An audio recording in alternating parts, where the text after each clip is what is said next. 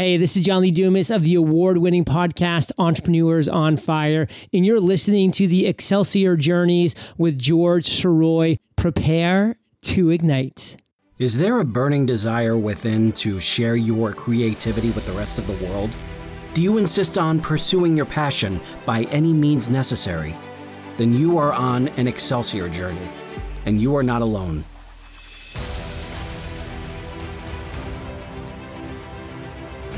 Welcome back to Excelsior Journeys. My name is George Sirois. Thank you so much for joining me for episode 65. It has been an incredible run so far. I've had the privilege of speaking with over 60 creative people and allowing them to share the journey of their personal success.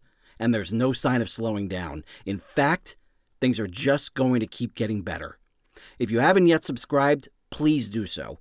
Just go to he'sgotit.com slash Excelsior Journeys and you'll see all 12 platforms where you can find the show. Also, on the same page, you'll see a link to the guest application for those of you who want to share your own Excelsior journey. And you'll also see a link to the sponsorship application for those of you who would like to support the show that features so many inspiring stories, many of which you're hearing on a podcast for the very first time, mind you. Now, starting in 2021, if you would like to be a supporter of Excelsior Journeys, you can sponsor a show for just $20 or a full month of shows for only $50. And your contributions go toward covering the monthly Zoom costs, monthly Podbean housing costs, annual website costs, and other show related expenses. And your help is so appreciated. And in return, any information that you can provide to me about your product or your service, it's going to be read over the air before the beginning of the main interview. Now, for those of you who have been listening to and enjoying Excelsior Journeys, and for that I really, really thank you, you know that several months ago, I had the privilege of speaking with Tales from the Crypt and Superman Returns producer Gilbert Adler. It was a major highlight for this show, and I learned so much about the man and his decades of work as a producer, writer, and director. I had no idea that a couple months later, Gilbert would invite me to moderate a Q&A at a screenwriting conference called ScriptCom. And we went on to have a really good time both revisiting the stories that he told on our earlier episode and getting other screenwriters of all different levels involved in the fun as well. So, thank you so much to event director Jeff Chase for allowing me to repurpose the audio from this event. And once again, I have to thank you, Gilbert, for thinking of me and letting me ride along. Now, we're going to take a quick break, and when we come back, you're going to hear me introduce Gilbert Adler to the panel and I have a feeling that this may not be the last time I'll be introducing him at an event. Time will tell. We'll be right back. Today's show is brought to you by Audible. Audible is offering our listeners a free audiobook with a 30-day trial membership. If you've never been an Audible customer and want to see what they offer, just go to www.audibletrial.com slash Excelsior Journeys and browse the unmatched selection of audio programs. Download a title for free and start listening. It's that easy. Why Audible? Audible content includes an unmatched selection of audiobooks, original audio shows, news, comedy, and more from the leading audiobook publishers, broadcasters, and entertainers. And with this free 30 day trial, you'll have your pick of it all.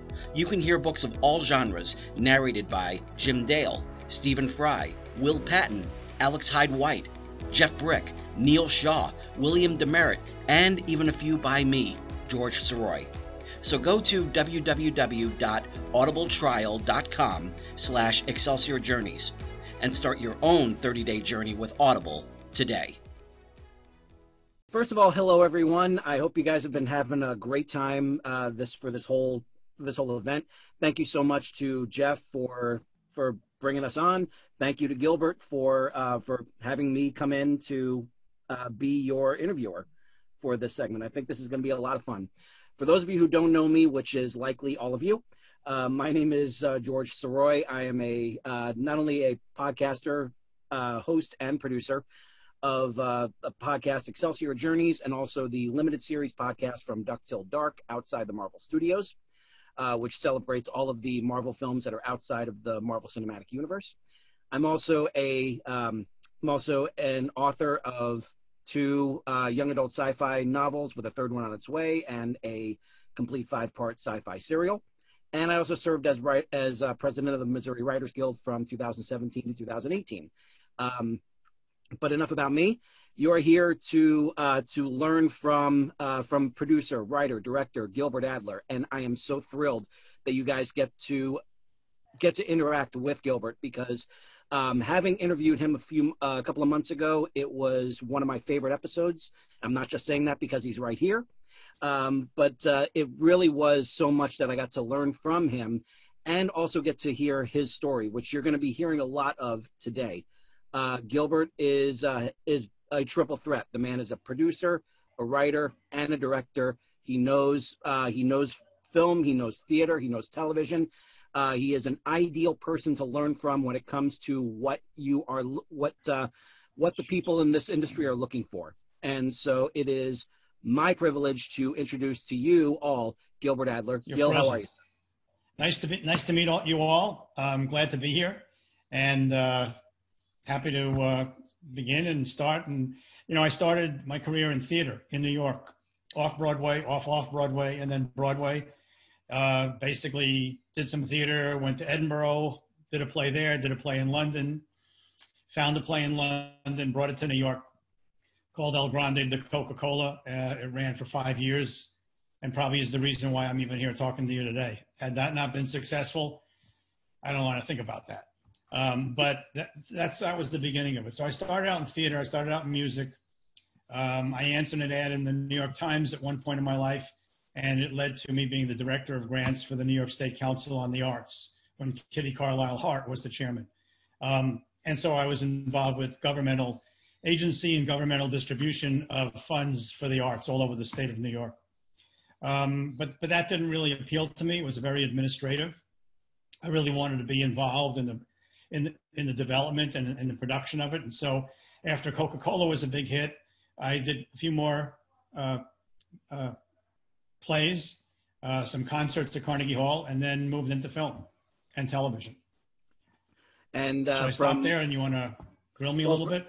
from what uh, from what I remember, for, you know, from our conversation, you started uh, working in uh, with HBO for quite a while during the '80s, correct?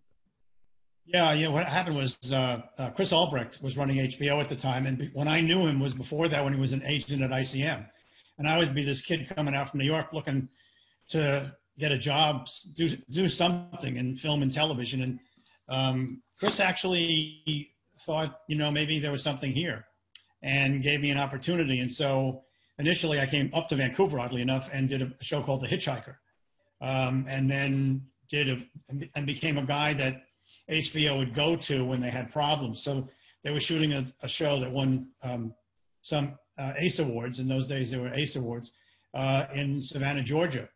And so I flew to Savannah, Georgia, because they had shot four days and they only had two days in the can. And he said to me, "Could you come come and fix it and take it over and do whatever you have to do?" And so we ran to Savannah literally overnight and, and took over the show and, and, and made it work and came in and did what needed to be done to get it done. And so I had I had a rapport and relationship with Chris, and with Tales from the Crypt. Uh, one day, Chris called me and he said, "Listen, I need you to meet with uh, Joel Silver, Dick Donner, Bob Zemeckis, Walter Hill." And I said, "Oh, I could do that." And uh, he said, "Yeah, they they've shot three episodes of Tales from the Crypt, and they're way over budget, and we have problems, and they're not going to write me a check, and we, it's a successful show. The audience is there. We won't do it unless uh, we figure out how to make up the money. And uh, I trust you would figure it out, and yet keep the quality of the show at the level that you keep the things that you produce at that level, which is always my my mantra.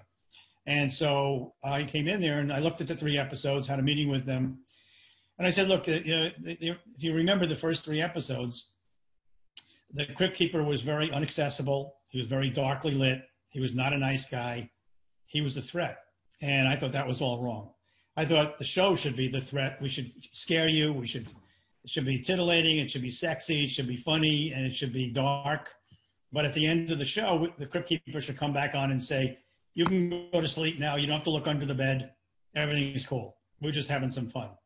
And the other thing I said, uh, so I want to I want to make him different characters. I don't want him to keep in a in a dark lit and in a shroud. I want to be I want him to be a chiropractor. I want him to run for president. I want him to be the Beatles. I want him to be whatever I can come up with. And secondly, I said the comic books were from the 50s. And so if you read the comic book, by the time you get to the second panel, you know the entire story. Mm-hmm. And I said, you can't do that today. You need to have more intrigue in the storytelling, and you have to keep an audience a- active in figuring out what's happening. So I would take the title and I would glean something from the comic book. Uh, maybe it's an effect, maybe it's a relationship, maybe it's the way someone got killed or almost got killed, or what the twist would be. I'd throw everything else out, and we would rewrite or write a, a, a story that would make sense for an audience, a contemporary audience. And the third thing I said, I, I, what I wanted to do is I would want to go after stars. So they said to me, and I said, look, if you if you don't like these three ideas, that's cool, but I'm the wrong guy. If you like these three ideas and I can do that, I'm the right guy. And um, you know, I, I had done 44 hours of Freddy's Nightmares for Lorimar and New Line Cinema before that, where we were shoot we were shooting 10 pages a day. So I'll never forget. Joel said to me, uh, "You have to shoot five pages a day every day." day in and day out. And it's got to look like a motion picture. It can't look like crappy television. And I looked at him and I said, uh, what do we do after lunch? And I said, because I've been shooting 10 pages a day. And that sort of clinched it for him. And that's how we, we got into, uh, into Tales from the Crypt. And on Freddy's, you know, I, I produced all those. Um, and eventually they asked me to write some. And that led to, you know, me taking a stab at writing. So I'm not the kind of guy that got into writing and directing and became a producer, I went the other way. And really became a director because I was writing two episodes of Freddy's uh, a season, producing all the 22 hours, and they couldn't get me any more money. So they said, "Well, we can get you more money if you direct an episode."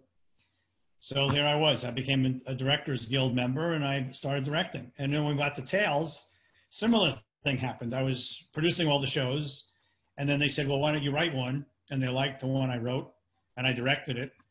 And they said, well, you should write and direct more. So Alan Katz and I were partners, and, and we were writers, and, and we wrote all the episodes that I uh, directed, and we wrote all the episodes that Bob Zemeckis uh, directed as well.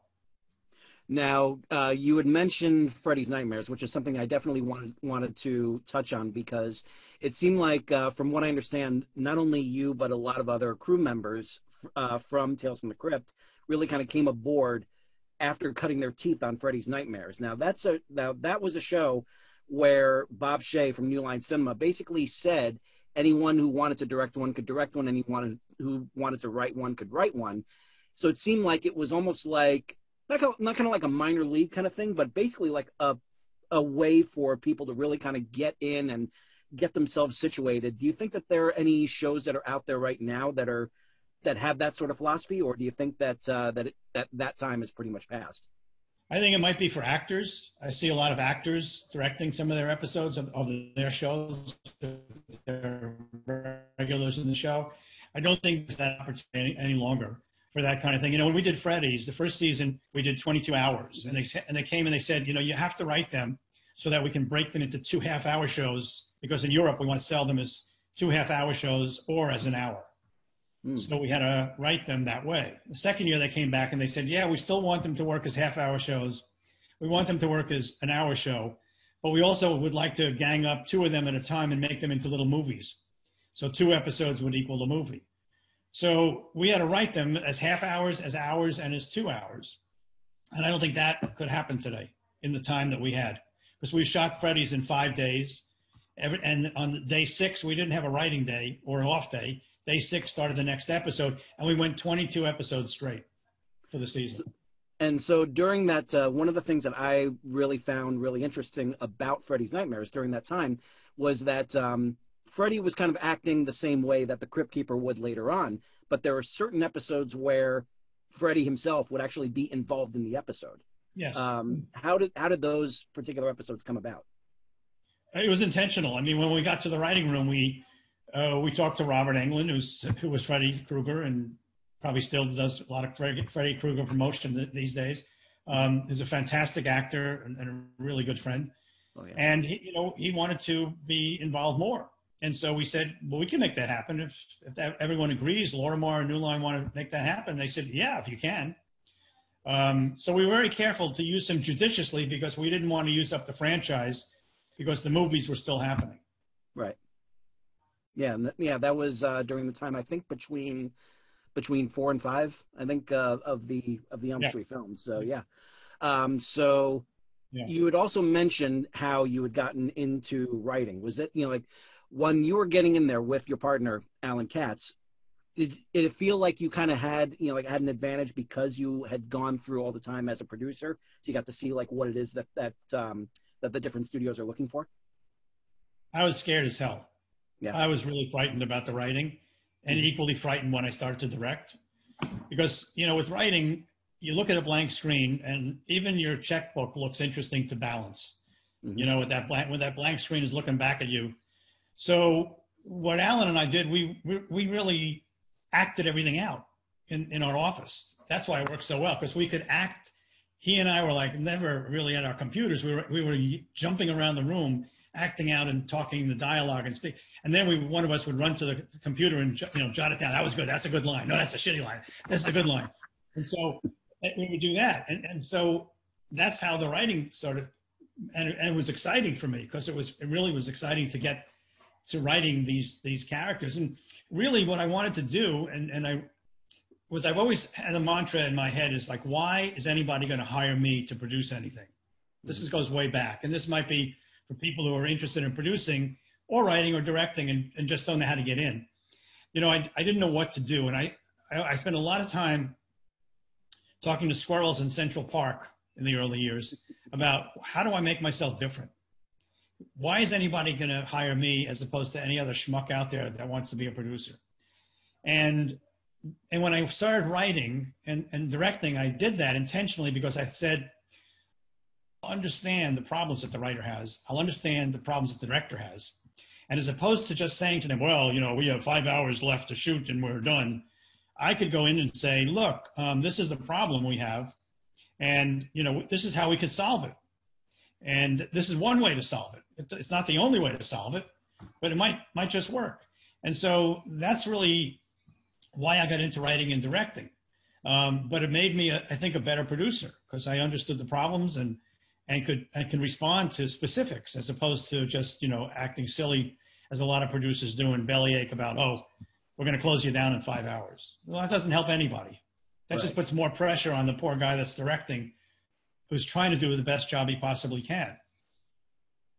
So when you so when you and Alan are working on your scripts with the producer mindset, do you, are you able to kind of apply that as well, kind of like thinking about what the sort of budget is going to be like? Do you um, go into the writing with that sort of thing in mind? Well, it, it, was a given that the budget was a specific amount of money for each episode, and we didn't have a penny more. That was a given. And we also had a time schedule. We had five days to shoot the show, and that was a given. So we would write them to accommodate the money and to accommodate the, the time schedule. And if, if we wrote it and we boarded it out and it was too long, then we would have to rewrite it and figure out how to get it into the number of days we had to shoot the episodes. We made 93 episodes, half hours. Nope, we never went over budget. We never went over time. And that was no, you know, people look at me and they go, "Oh, how'd you do that?" Well, there was no genius to it. It was really just, you know, this these were the limitations we had and nobody wanted to hear, you know, oh, it's a great episode, but we need another five thousand bucks or fifty thousand bucks. No one was there to talk to. You just said, okay, that's that's the deal. So everybody, you know, including myself and Alan, we wrote the guys who wrote Tales from the Crypt wrote them so that they could be shot in five days. And every director, I would have a long talk with them on, you know, before we even got close to hiring them, whether it be Billy Friedkin or John Frankenheimer or uh, anybody else who directed uh, and I would say, look, we shoot them in five days. I'm going to show you a board, and it's for five days. And if you don't think if you can shoot that in five days, you got to tell me now. Don't tell me on day three, because I'll fire you. I promise you, I'll fire you, and I'll finish it, or I'll get somebody else to finish it. But suffice it to say, every episode will be shot in the five days that we have allocated. And everybody was very respectful of that. I mean, you know, everyone said, "Oh, Billy Friedkin, you know, he can't." he'll never do it. He'll tell you. Billy was great. You know, mm-hmm. we, we were very straight with each other, and we we got along like gangbusters. And he, he shot his episode, and it was one of the better ones in five days. Yeah, yeah. So I, I, think I think part of it is is letting everybody know what the parameters, what you're trying to accomplish. It, what, what are those parameters, and let them know you're there to help. You're not there to hurt. You're there to help. You're not enemies. You're making the same project. Yeah. I always, I always, I'm, I'm always amazed at how many people I know. They say, well, what, what do you do first as a, as a producer? And I go, well, I, I guess the first thing I do when I'm looking for a director is let them read the script and then I, or her, and then I say, okay, let's talk about what's in the script for you. What, what, what's important for you? What's not important for you? How do you see these characters? What, so that I can make a determination are we talking about making the same movie? Mm-hmm. Because nothing's more punishing than you hire somebody, you think everything's going great, and a day three or day four, you go, Jesus Christ, this guy's not making the same movie that I'm making. Yeah. That's the worst place to be. So you want to make sure that's not happening. So, you know, every project I've done, even with some big directors, first right. question I have and the first conversation I have is, okay, so why do you like this script? What's what's in it that makes you excited? And to see if that if I share those those desires to fix and make those things happen on on, on, on the film. So having gone from from um, producing and, and uh, working on different shows and everything in television, then you made or it was around that time then you also made the transition over to film. And uh, from what I remember in our discussion, one of the first things you were doing in in film with uh, with Alan as your as your partner was getting turning Children of the Corn from a just a one shot into what would eventually become a long running franchise. Uh, now, you know, people can you know the simple fact is it's still going today, and it's going because that first that first sequel is what really got it going. Um, can you tell can you tell our our, our uh, friends here a little bit about that process about getting into sure. getting into that genre. Sure, it, it, it, was it was crazy. One day the phone rang, and these guys who had corn said, you know, we want you guys to write it, and we were like, well, you already have a good franchise, you know, what do you what do you need us for? And they said, well, you know, you do Tales from the Crypt, you do Friday Night, and so we said, well, we'll think about it if we come up with an idea. So we came up with an idea, and they said, yeah, let's do it. And I was supposed to produce it as well as write it with Alan Mm-hmm. And then I couldn't because I was busy doing something for Warner Brothers. And so they they went ahead and made it without us, but they used our script. Um, uh, more interesting, perhaps, for, for our people tuning into this, is before all of that, and before Freddy's, before yeah, before uh, before Freddy's, and even before, uh, except for the plays, I made a movie called uh, uh with, with Sarah Lawrence College students, and Brian De Palma, home movies. Mm-hmm. And we made that movie for $350,000. We made it on the Sarah Lawrence campus. We were able to sell it uh, foreign for 500,000, domestic to United Artists for 500,000. So we made money before we even finished the movie. Um, Kirk Douglas was in it, and he was one of our investors. Mm-hmm. Uh, Steven Spielberg was an investor, brought in by Brian. George Lucas was an investor brought in by Brian.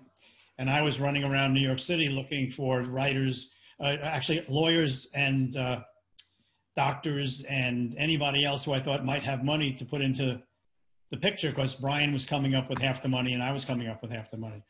And so that was a very interesting, it was the first movie I ever made. I, I lived on campus in the production office, which was not air conditioned in the summertime when we were shooting, and I slept on a cot. And that was the first, you know, you, you learn really quickly when you're on your feet like that and you don't have a lot of money and you've got somebody like Kirk Douglas and Brian De Palma directing, uh, you learn very quickly what, uh, what you need to do and how you need to do it. Mm-hmm. Yeah, absolutely. Absolutely. And, um, and that was uh, during the time when you were teaching over at Hunter College, correct? Yeah, I was teaching at Hunter College, and Brian was teaching at Sarah Lawrence, and we met socially, we combined the classes, and we taught for a whole season in his apartment and my apartment every Saturday for the whole day. and we went over the script and we laid it out and we outlined it and we talked about writing. And you would write scene one and then we would talk about that. And then the following week another student would rewrite scene one and you would rewrite scene eight. And after two semesters of this we said uh, well goodbye and good luck and, and our 15 students said wait a second you've been telling us all along if you want to learn to make a movie make a movie we have a script we want to make this so Brian and I looked at each other, gulped hard, and said, "Right, okay, let's go make it." And yeah. that's uh, that was my first movie. Brian had already done. He was a very successful director. By then, he had he had done Carrie and he had done The Fury, so he was he was pretty much up there. But uh, it was an incredible experience.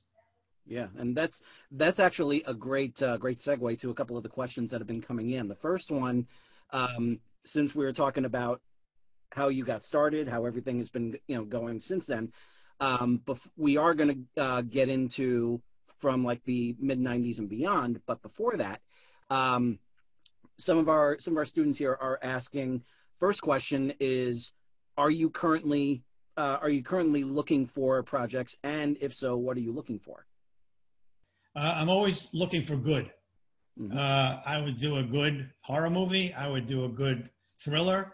Uh, yes, I'm very active. Um, I have a, I finished a movie last year in, in, in Australia with Bill Nighy that we're, because of COVID, it's taking a little bit longer, but we're just finishing that movie up. Uh, I have another, I have another movie with Bill Nighy. Uh, and again, because of COVID, now we're talking about not shooting until the third or fourth quarter. It needs to be shot in Spain, which is having terrible problems with COVID. Mm-hmm. Um, that's a family comedy drama. Um, I've just made an offer to Isabella Rossellini to play his wife. Um, and uh, I have two TV shows that we're about to go out to streamers with. Um, yeah, so I'm very active. I just optioned a book recently. That's I have a writer writing, um, and we have weekly conversations about that. So yes, I'm actively looking for stuff. I'm looking for good. I would do a good theater comedy, a good horror, a good whatever. You know, after I did all the big tent poles for the studios, I took a I took a look at my career and thought, am I really happy doing what I'm doing? I mean, yes, they it's great work, it's a lot of work, it's it's good money, but you know, I go to see The King's Speech, or I go to see the movie about Stephen Hawkins, or I go to see um, uh, Slumdog mm. Millionaire, and I go, how come I didn't get those scripts? Why didn't yeah. somebody why didn't somebody give me those scripts? And so I started thinking, you know, I want to get into that more. Sorry for the ringing. There's a phone in the background. Um, so, so I, uh, I decided I wanted to do things a little bit differently, and I stopped doing the big tentpole pictures, mm-hmm. and started developing some of these smaller, more intimate, more uh, movies that meant more to me. Yeah. And that's sort of what I'm doing now. Would I do another tentpole in a minute if I loved it? If. I found a great script that I loved, I would do it. But right now, my focus is really on those smaller pictures that have great impact emotionally. Mm-hmm. And I think the difference between, and I know I'm rambling a little bit here, but forgive me for that. But I think the big difference in movies today, and even in television, really really revolves around character and relationship. You know, I can blow up a building just as good or just or just as bad as anybody else.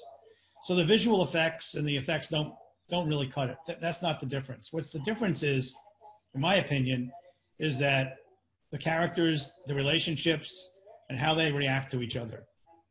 So whatever I do, whether they're big pictures or little pictures, you know, the budgets don't really have any effect on me because I, I've been lucky enough to make very, very big budgeted pictures and also very small pictures. So I'm only really interested in in is this a movie that I would want to go see or a TV show that I would want to go see? Mm-hmm. Um, is, and is this something that I think I, I think is worthy of an audience? Yeah. I, I don't really look at it from can I sell it? Mm. You know, and I think that's sort of a big mistake. To if you can think if you think you can sell it, I think that's the wrong motivation. Um, because that changes from day to day. And it's like if you see if you see a horror movie from five years ago, even or 10 years ago, and you go, I want to make a horror movie like that. You might be able to do that. But I think today, because of the recent horror movies that have come out that have something more than just, I'm going to scare you, they have right. some social relevance. They have some relationship to character, even of, of today's young people. I think you have to do more than just say, "Oh, I'm going to scare the hell out of you and get away with it." I think you really have to have a horror movie, for example, that maybe has some redeeming qualities about what life is all about or what relationship is all about. Gotcha. Like Get Out. Yeah. You know? Yeah. Yeah, that's a perfect choice. That's a perfect uh, example right there.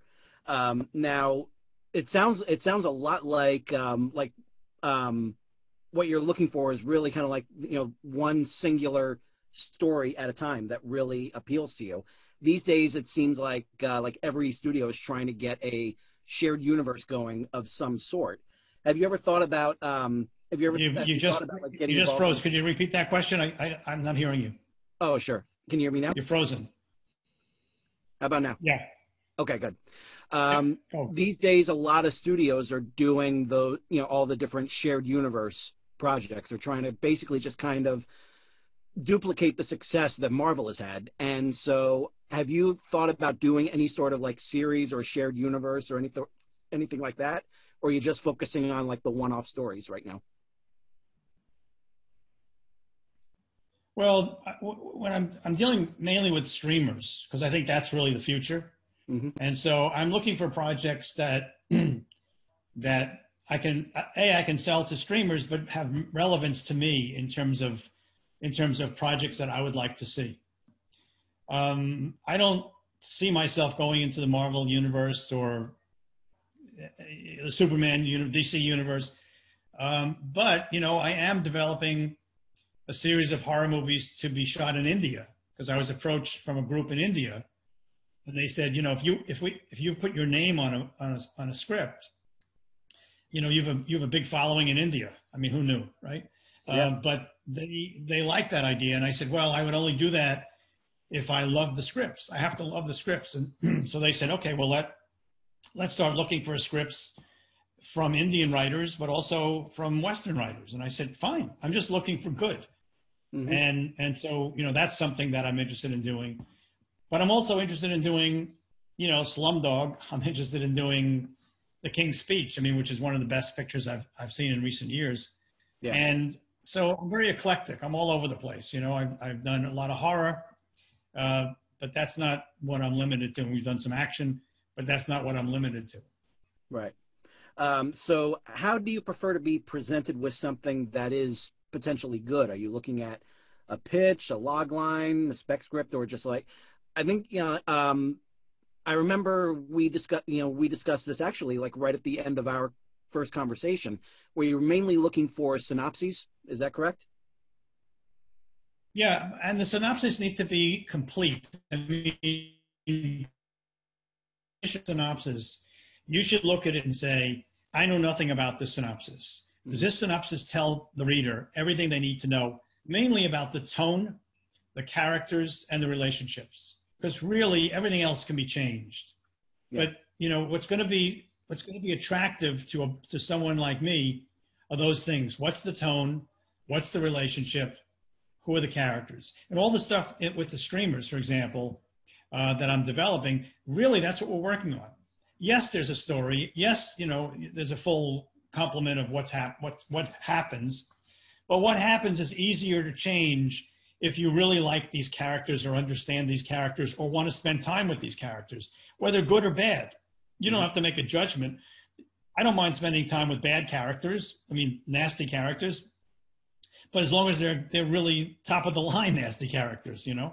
So it's really uh, rather than spend a lot of time reading, you know, many, many, many scripts and really looking for that needle in a haystack, it's really synopsis and, you know, and hitting all the beats in that synopsis. Nice, very nice.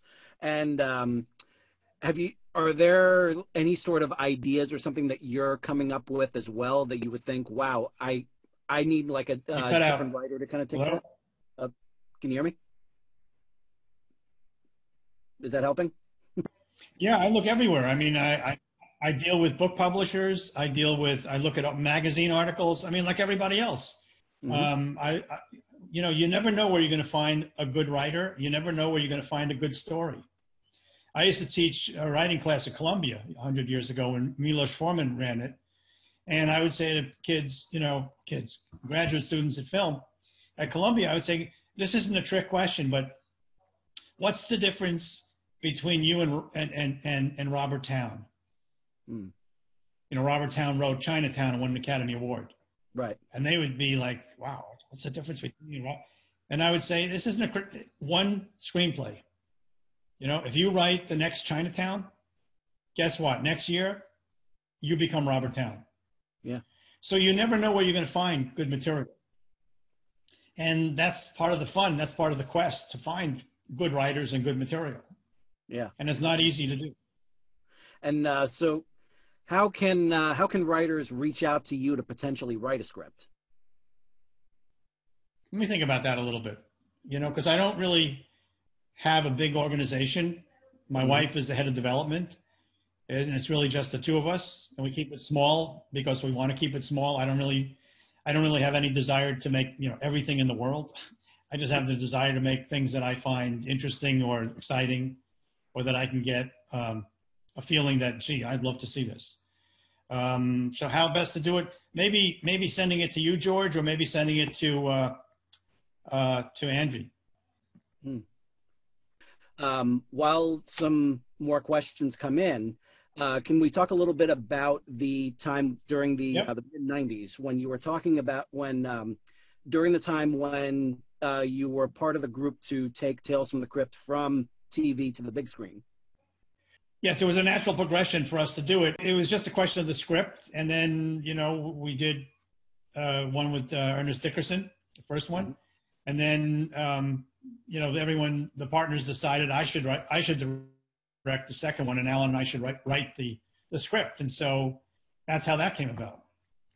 And that was uh, that was from an old uh, Bob Zemeckis and Bob Gale Bob Gale yeah, script, right? Yeah, when they were in college at USC, they wrote a script called Bordello of Blood, uh, and they basically Universal said they would like us to rewrite it and that I should direct it.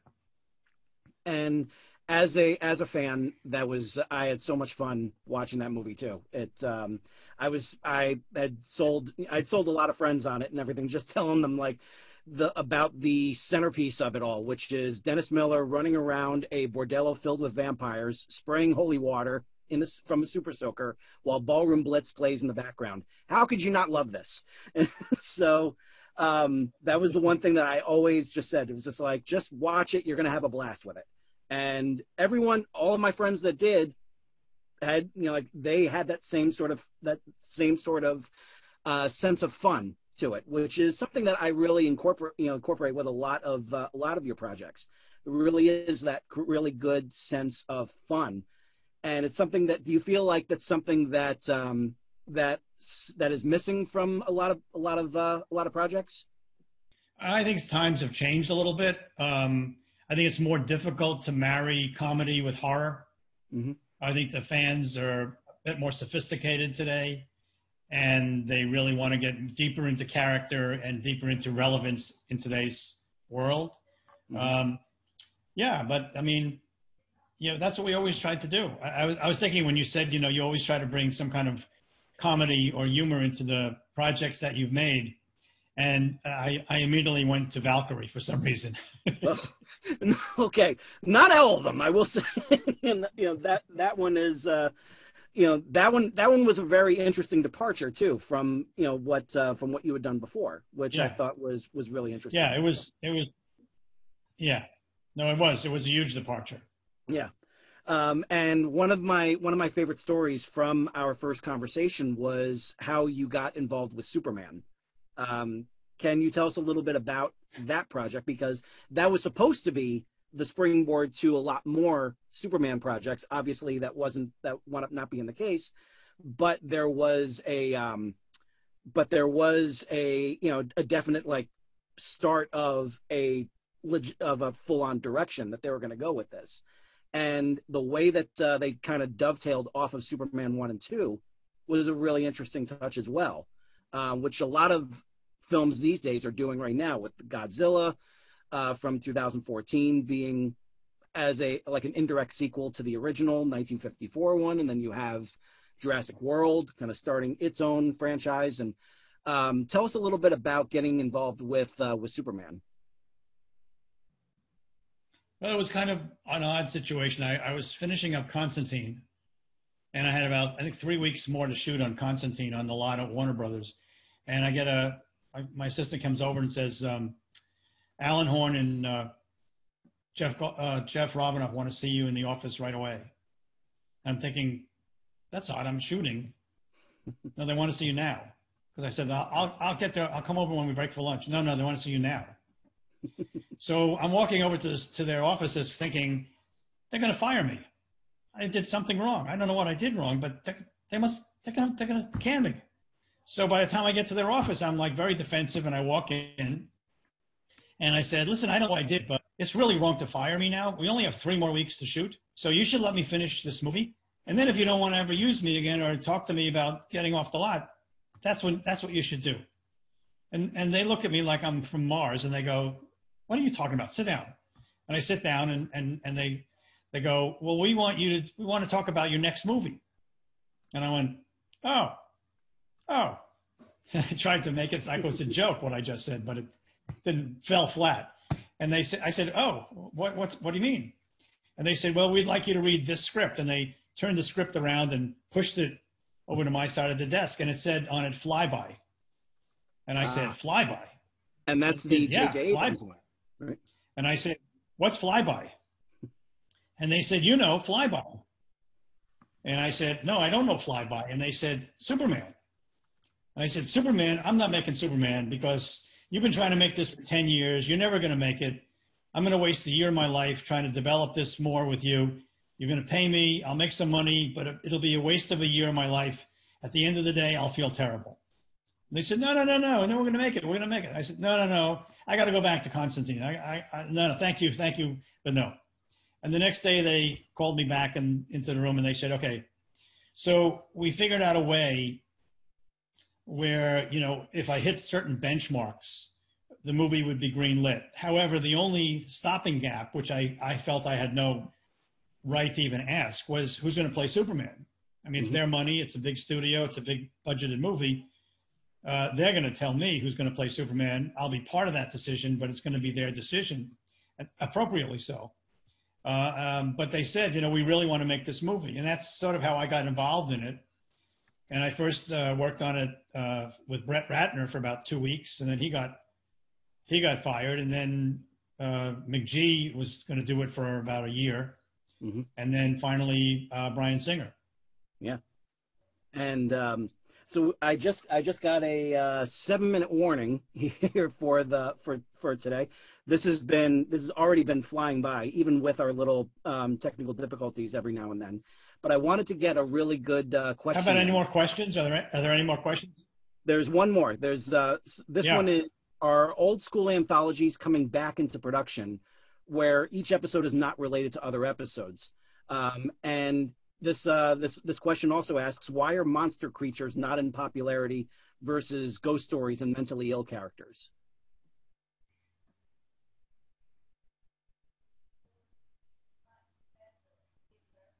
Can't hear you. Oh. Sounds like a good question, but I, I didn't hear it. You froze. Oh, oh the the first part is are old school anthologies coming back into production? Yes.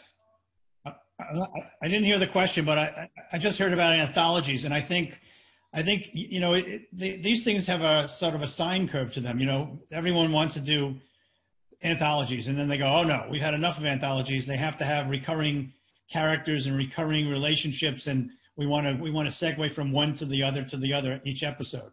And mm-hmm. now it's coming back the other way. So, you know, I think right now, for me, it's again, it's about good material and what's mm-hmm. the best way to tell the story. Yeah. I don't think you can pre-assess. Oh, I don't want to look at it because it's an anthology, or I want to look at it because it's an anthology. I think it really the material demands what it demands of the for the storytelling. Does that yeah. make sense? Oh yeah, yeah. And the other part of the question is asking uh, why are monster creatures not in popularity instead of ghost stories or mentally ill characters? That's a good question. I don't know. Um, I suspect because, like with visual effects, everybody can do them now, and they're getting cheaper and cheaper and cheaper.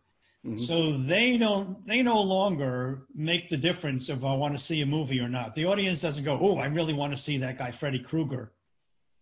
as opposed to I want to see Chucky. Right. They want to see now characters that relate to them, and you know, and, and they can. They, so it's no longer the visual effect, and it's no longer the special effect. It's Mhm. really the character. Right. Gotcha.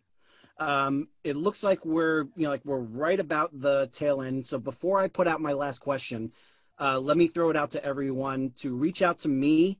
You can reach out to me at georgehsirois at gmail.com, and that's spelled S-I-R-O-I-S. Um, I have it in the chat in the chat window if you guys want to take a look at it. Um, I'm not hearing you. also- Uh, you um, you can also access the uh, the full 90 minute conversation I had with Gilbert on my podcast Excelsior Journeys.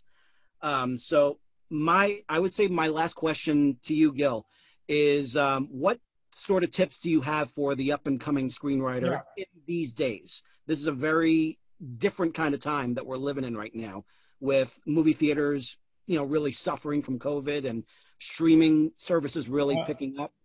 What are your thoughts about? Uh, uh, you know, what are your what are your pieces of advice you can give to uh, up and coming screenwriters in this time?